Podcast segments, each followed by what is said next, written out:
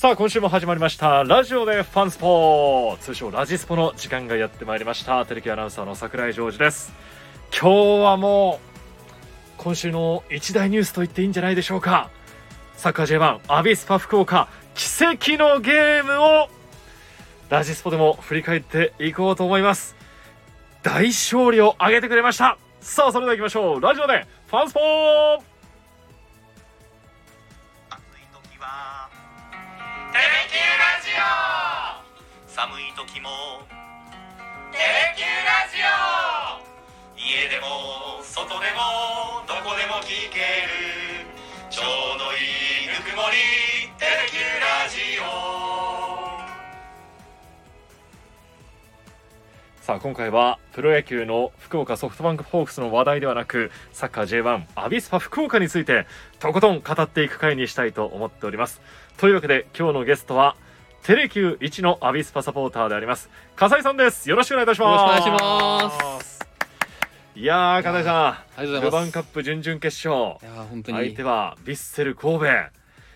勝ちましたよ。まさかのですね。えいやーいい試合をしてくれればもうそれでいいと思うぐらいのですね。ちょっといろいろありましたけれども。ー、えー。結果を見れば2対1で、えーアビスパが勝利しましてこれで史上初のクラブ史上初のベスト4に大きく近づいたとねいうゲームなんですけどもあのこれ何がすごいかって笠井さんアビスパベンチメンバー4人ですよ。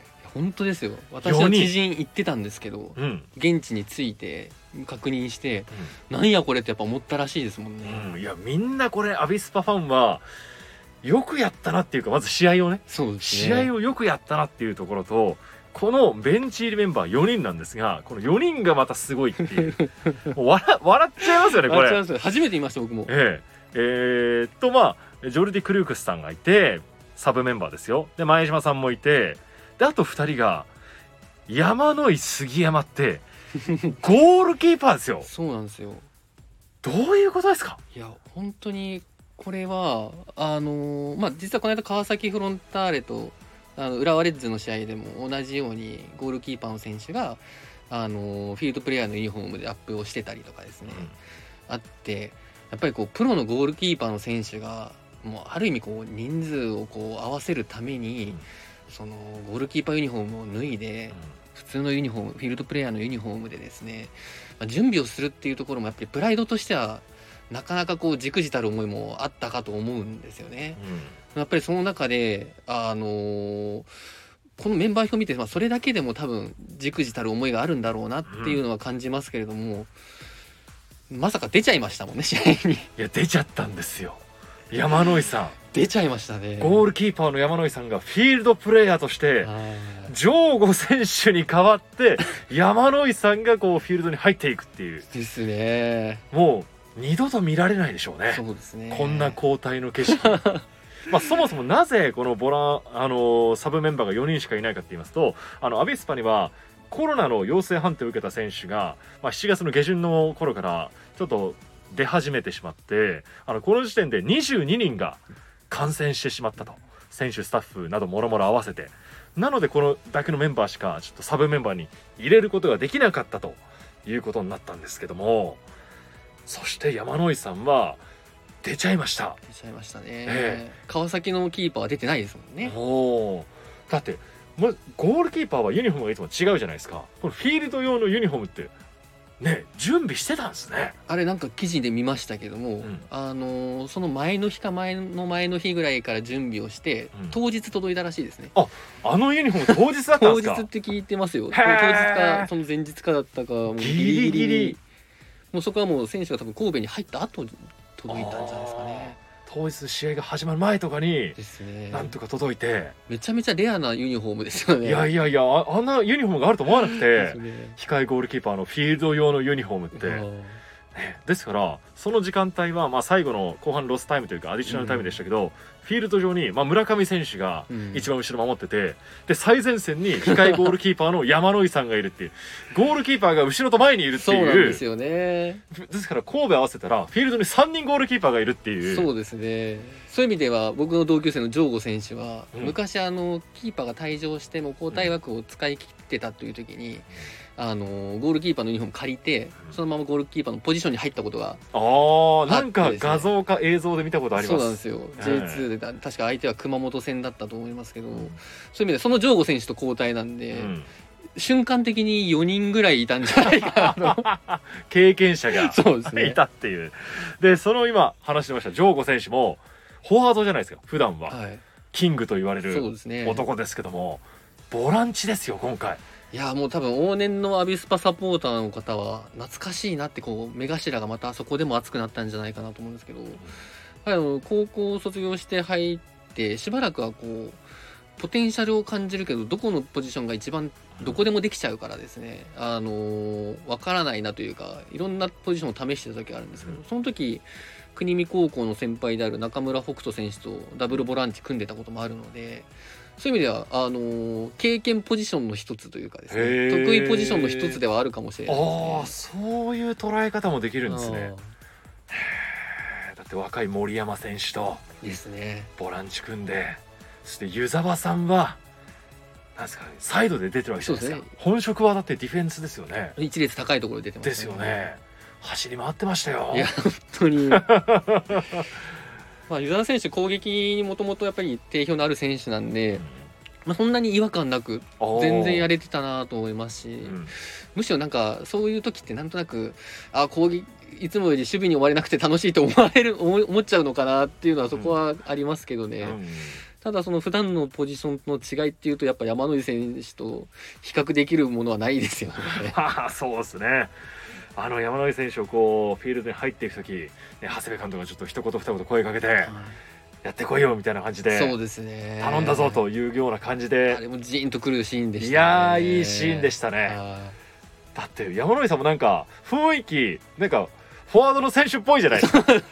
ですかあの顔つきとかなんかいつもとなんか違うなっていうかね。まあ、覚悟があった腹くくってなんか出てったのかなっていう。そうですね。むしろなんかちょっと結構前向きな気持ちで、あわよくば点取ろうじゃないですけど、うん。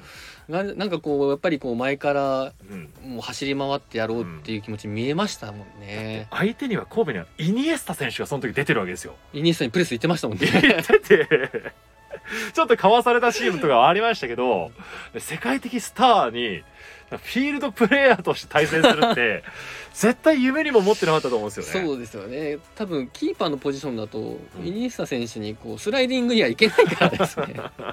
そんな危険なことはちょっとできないので、ええ。いや本当これはもう勝ちましたんで、うん。全国的にも非常に山野井選手が、そうですね、ええ広く知れ渡ったきっかけにもなったんですけどでもそもそも我々の2得点アビスパの2得点もちょっと振り返っておこうと思うんですが、まず前半44分ジョン・マリ選手。これもすごかったですね。このゴールはビューティフルでした、はい。ええゴールキーパーからのボールを競ったのはファンマ選手が競って、はで前に転がってたボールをあれワンタッチですよね。そうですね、まあ、あのファンマ選手のフリックをもう一回自分の頭でフリックして、でスペースに出し、うん。普通あそこからワントラップして、あのまたスペースにドリブルしてシュートっていうところだと思うんですけど自分のフリックしたボールがうん。地面につく前に叩いてますので、あれはあの結構サッカー界の中ではあの暴力的なゴールとかですね。うん。理不尽なゴールとかですね。ちょっとた多分あのー J リーグの選手であそこをワントラップする前に打つってことなかなかないんじゃないかなっていうことで、ちょっとやっぱりジョン・マリ選手のポテンシャルちょっとまた見せつけちゃいましたねあそこで。ーよくアビスパに帰ってきてくれて、本当に。そして復帰後初ゴールが今回のそうですね。8月3日のこのゴールでしたから。いや恐るべきし右足でしたね。そうですね。だってペナルティーエリア外から打ってますよあれ。そうですね。緑緑ですね、ええ。であんな強烈なのが打てるんですかあれで いや本当やっぱりこのあの落ち際をインパクトするのってすごい難しいと思うんですけど、若干あれ見るとあのーキックのモーションがですねやっぱりあのーアウトサイド気味にですね当ててるんですね、うん。なんでこうボールが浮かないように、抑えて抑えへてえ多分あれボテボテでもいいぐらいの気持ちで打ってると思うんですけど、結構ゴールまではノーバウンドぐらいでいってるようなそうそうそうそうそう。結構強烈なシュートで。ですね。え？っていうか。まあつキーパーはやっぱりワントラップすると思ってるので、ちょっとタイミングをずらされてるとこありますしね。う、ん。あのビューティフルゴールで先制点奪ってそして後半に入って今度はルキアンさんが後半13分決めてくれました、はい。これもジョンマリ選手の落としたボールに、これも右隅に決まってましたね。あれあのなんか簡単に入ったように見えますけど、ええ。ななすごいテクニカルで難しいシュートですよね。うんあれも結構遠い位置からそうですね。狙ってきましたね。しかも結構あのいいコースっていうのはやっぱり外れやすいコースなので、うん。あそこにこうコントロールショットというかうん。インサイド足の内側で綺麗に合わせた素晴らしいゴールでしたね。うん。外国人選手の2点を、まあ、最後、まあ、1点は取られましたけども2対1でそうですね。この準々決勝通称プライムステージというこの戦いの場所で勝利を挙げました、アウェーでですね。アウェーですよ。ノエビアではいノエビアで勝ったってことはそうですね。大きなアウェーゴールにも2点なってるわけですからね。次ホームですよ、はい。笠井さですね。んいよいよ歴史が変わる瞬間がそうですね。8月10日にやってくるかもしれません、はい。水曜日ですね。ええまあ、今日のゲームはあのー残念ながらコロナ感染者が相次いでしまったということもありまして中止が発表されましたはあのもうエントリー可能な13選手以上充足できない。もうですからベンチメンバー2人っていうのももうできないぐらいちょっと広がっちゃゃってるという状況で、大丈夫ですかね10日は。10日そうですね。あのーまあ一番第一陣というかですね。第一あのー一陣としてこう罹患された多分集団が何人かいると思うんです、第一陣あと第二陣のところがこうやっぱりこう回復して戻ってくる選手がいるんじゃないかなというところで多分チームもやる気なんだと思いますし、うん。まあちょっとここからどのくらいっていうのがありますけれどもそのメンバーの充足という意味ではあの可能なん可能だというふうに僕も予想はしますね。ただこのメンバー13人うん。揃ってしままあ揃ってしまうとという言い方になってしまいますけども揃ったら試合が開催されてしまうというのもですねうん。やっぱりこうクラブとしてはなかなかもう満身創痍の状態でやらないといけないっていうことなのいやーもうでね。緊急事態を超えてますよこれは。この規定がそもそもこの時代に適切なのかな、その3人交代制の時のできた規定なので、うん。まあ、5人交代制になってからのこれが果たして適切なのかっていう議論も今あるみたいですね。確かだってこの8月3日のゲームも交代5枠あるんですよ。はい、でアビスパは5人変えてるんですけどそうですね。まあ、そもそもふアビスパには4人しかいないですから、ね。全員がもし変わっても1枠余っちゃうっていうような。状況でうん。戦ってるわけですから。神戸5人変えたってこと神戸5人変えてますよ。ねきっちりですね。ええしっかり使ってきてますんで、うんうんうん。ねえ。行きますか。8月10日。8月10日行くつもりではいます。おお歴史が変わる瞬間を。そうですね。うん。あの一方で私あの営業マンなので営業部会の長引き次第というところはありますけれども チケットは買って準備しておこうかなと。おお19時。19キ時ックオフ。間に合いそうですね。そうですね。ええこれはちょっとファンが多く集まるんじゃないですか？そうです別スねタには。ちょっと伝説な的な試合になると思いますしうん。多分ただ今アビスパを応援してる人たちはまあここもあのー勝って勝てばいいっていうふうに気持ちでいる人はあんまりいないと思うんですね。もうタイトル行こうよっていう気持ちになってると思いますし、まあ、あのまだ残ってる天皇杯についてもですね、うん。まあ、あのまさかお正月にアビスパの元日決戦が見れるみたいなですね、うん。こんなアビスサポとして嬉しい正月はないはずなので、うん。それだとこう多分それに向けてやっぱりうん。夢を見ている、思いを馳せている人が多いんじゃないかなと思いますね。どうですか今のこのアビスパの長谷部監督っていうのは、ファンのサポーターの皆さんが見てどんな存在なんですか？いやもうあの当たり前すぎてみんなみんな言ってないかもしれないですけどまあ歴代アビスパも素晴らしい監督がいっぱいいましたけどまあ歴代最高の監督でもうできるだけ長期政権でいてほしいなっていう思いでいると思いますよね。うん。やっぱりこう人間的にもこうもう見た目からこう実直さがこううん。誠実さ実直さがこうやっぱり伝わってきますしやっぱりこう、まあ、選手に対してもですね結構あのなんとかをやれみたいな口調じゃないらしいんですね。なんとかしていきましょうみたいな。うん。こうやっぱりこうチームとしてまあ、ある意味もう社会人組織人としてこうやっていこうっていうこうモチベーター的なところもあったりかといえばこう本当にもう戦略的にあのーディフェンダーの選手今回山野井選手もそうですけど、守備の選手を前線から追っかけ回す役で使ってみたりとかですね、こうなんか型にはまらないこう大胆な戦術も持ち合わせてたりとかして、何なんですかねこの大胆さと誠実さと緻密さをこう合わせ持ったでかつモチベーターでもあるというんですねこんな監督はいないんじゃないかなと思いますし、まあ、あのシーズンオフにはそれこそ今回勝利した神戸まあ、古巣にも選手時代の古巣にも当たるみたいですけどなんかこう獲得に触手みたいな。ですね、あのー触手を伸ばしてるみたいな報道も一部ありましたし、まあ一部ではですね日本代表監督にみたいな。あ長谷部さんを。はいそういう結構サッカー界のあのいろんな SNS とかではですねあのちらほら見られるところでアビサポとしては嬉しい反面強々としているところはありますよね。へえまあ確かに。だってアビスパでも J2 から J1 に上げてそしてあのずっと5年周期って言われてたあの降格昇格をこう繰り返してしまうところをもう止めてはい。2年連続今 J で戦ってるわけじゃないですか。そうですね。もうそこだけでももうクラブの歴史を作ってるはい。長谷部さんがベスト4そして決勝そして優勝ルヴァンカップ制覇に向けて歩み始めてるわけですよ。ですよね。この状況下で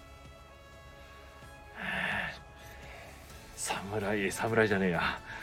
サムライブルーですか？ええ。背負っちゃいますからね監督に。なってほしいっていう気持ちもありますけどでも長くいてほしいっていう。そうなんですよね。でも長谷部監督ってそのそもそもアビスパに来る前からうん。こうアビスパよりもさらにこう人件費などの予算が小さなですね水戸をすごく躍進させていたというもともと腰はの高い監督でもあるんでですね、もう本当になってもおかしくないかなっていうのもありますし、あの長谷部監督のがアビスパの監督に就任してからやっぱりあの他のチームのサポーターも結構そのネットの書き込みとかを見ても、福岡ってこんなにあの走るチームでこんなにこうオーガナイズされたチチームだったんだっていうことはコメントとして多々見かけるので。やっぱりなんかこういまあ成績はまあ瞬間瞬間のものかもしれないですけどそのチームカラーを変えていってるチームのイメージを変えていってるっていうところがあると思いますね。ええ。じゃあもし代表の監督になった暁にはアビスパからもちょっと。そうですね。長谷部チルドレンが、ええ。オシムチルドレンのように。そうですね、えあでも10年後ぐらいでいいかな。え じゃあ8月10日ルヴァンカップ。第2戦に向けてはい。ちょっと我々もちゃんと歌いますか？マスクして我々ちょっと距離取ってますんで。今日も歌うんだ。 Vamos行きましょうか。 Vamosいきますか、はい。ぜひリスナーの皆さんも一緒に行きましょあ本当8月6日は声出し応援の試合だ声出し応援試合だった今日のゲームでんですすねよね。ええそうですね。ええ。今日ちょっと歌えない分そうですね。ぜひこのラジオとともに歌っていきましょコンディション上げていきましょう。はい。では行きましょう。せーの。 Vamos。アビスパ福岡。我らといつも共に。バーモス。アビスパ福岡我らといつも共にはいはいはいはい。アビスパオーレ。アビスパオーレ。アビスパオーレ。オーレ。もう一回。アビスパオーレ。アビスパオーレ。アビスパオーレくらんぼが入ってましたね。えもう一回ね。確か大塚愛さんのちょっと。入れちゃいましたけどありもがとうございます。ではアビスパ1テレキュー1のアビスパサポーターさ笠井さん。10日のゲームどんな結果になりそうでしょうか、2対0のうん。アビスパ勝利でよっ。もう文句なくうん。ベスト4進出とええ。予想します、決めてもらいましょうクラブがまだ見たことがない景色をそうですね。8月10日見に行きましょう。今日はどうも片井さんありがとうございました。ぜひ8月10日長谷部アビスパの勝利を願っております。また来週ありがとうございました